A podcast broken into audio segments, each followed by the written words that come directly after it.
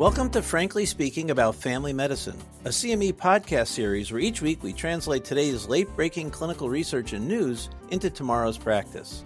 I'm Dr. Frank Domino, professor in the Department of Family Medicine and Community Health at the University of Massachusetts Chan Medical School and editor in chief of the 5 Minute Clinical Consult. Be sure to follow the link in the description after today's episode for more information about today's article and to claim CME credit. This podcast is brought to you by Pri-Med. Louise is a 49 year old female in your practice, and she's coming in today to talk about her blood pressure.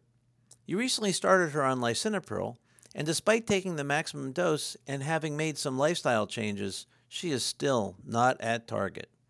You discuss adding a diuretic to her lisinopril, but she's hesitant to take yet another pill and wonders if she should try something different besides the ACE you started her on. You note that the guidelines recommend adding a second agent, but consider that maybe she might respond better to a different drug, and if so, which one? Hi, this is Frank Domino, and joining me today is Dr. Robert Baldor, professor and the founding chair from the Department of Family Medicine at the UMass Chan Medical School, Baystate in Springfield, Massachusetts. Good morning, Bob.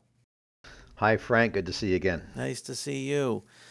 Boy, uh, this is a frustrating thing. The guidelines do say add another drug, add another drug, and patients often say to us, "Gee, uh, do I have to take another pill?" And and you brought forward this this topic, this recent JAMA article about how there's a difference in response to antihypertensives that that might imply we need to individualize things. Can you tell me about it? Uh, yeah, Frank, really, uh, in my mind, a fascinating study, although somewhat complex. Uh, the, the authors reported the results of a randomized, double blinded, repeated crossover trial um, of uh, 270 men and women with recently diagnosed hypertension. This was called the Precision Hypertensive Care Physics Trial.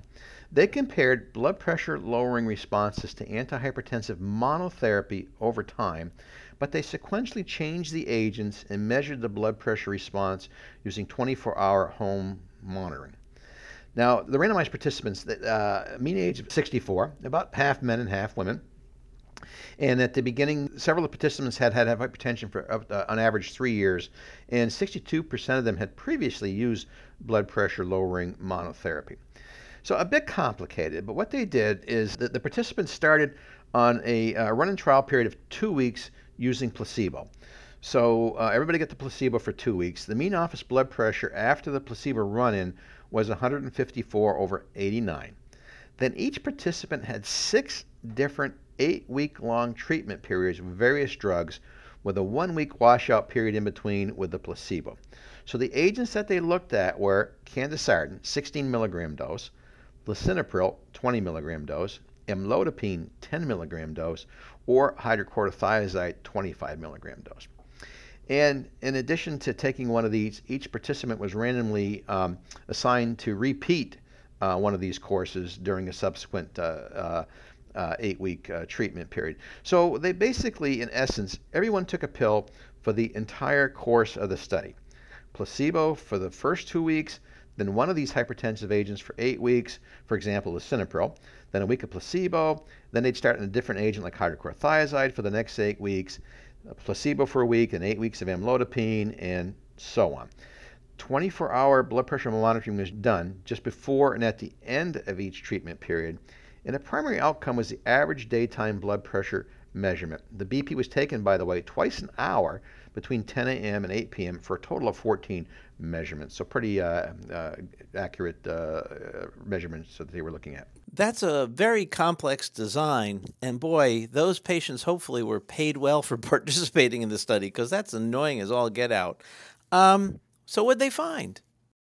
Yeah, so it's interesting, Frank. So all the everything was was packaged to look the same. So from the patient's perspective, they were just taking a pill a day, which was pretty neat, I think, to look at that. But they have found that treatment using single drug therapy with lisinopril, the, the 20 milligram dose, was found on average to be the most efficacious of the drugs that uh, for the selected doses again, and that was compared to candesartan 16, amlodipine 10, or hydrochlorothiazide 25 milligrams. And what that did is it led to an average three point decrease in the systolic blood pressure.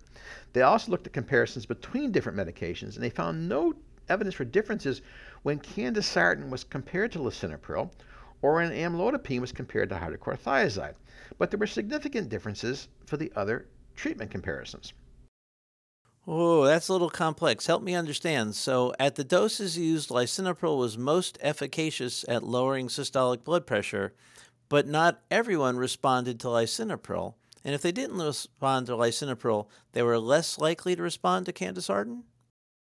Yes, that's uh, pretty much what this study is saying. The study provides evidence that these widely used um, antihypertensives vary in effectiveness between individuals, with the potential for greater blood pressure reduction with these personalized targeting of therapy. The mean additional blood pressure reduction achievable was on average twice that achieved by just doubling the dose of a first blood pressure drug that they had not responded to, or more than half of that of adding a second drug. Um, this also study was able to tease out some um, differences in responses to some therapies. As you noted, candesartan versus lisinopril and amlodipine versus hydrochlorothiazide, showing that within these pairs, the choice of therapy was unimportant for most. So what that's saying, if you didn't respond to candesartan, you wouldn't respond to lisinopril. If you didn't respond to amlodipine, you wouldn't respond to hydrochlorothiazide. However, for all other comparisons, the choice was particularly uh, significant. And the choices seem to be so between lisinopril or candesartan versus amlodipine. So what that says is if you did not have an adequate response to lisinopril, the patient would likewise not respond to candesartan, but probably would to amlodipine. So think about that, Frank. Lisinopril, it's an ACE inhibitor. Candesartan is an ARB. Both work on the angiotensinogen pathway.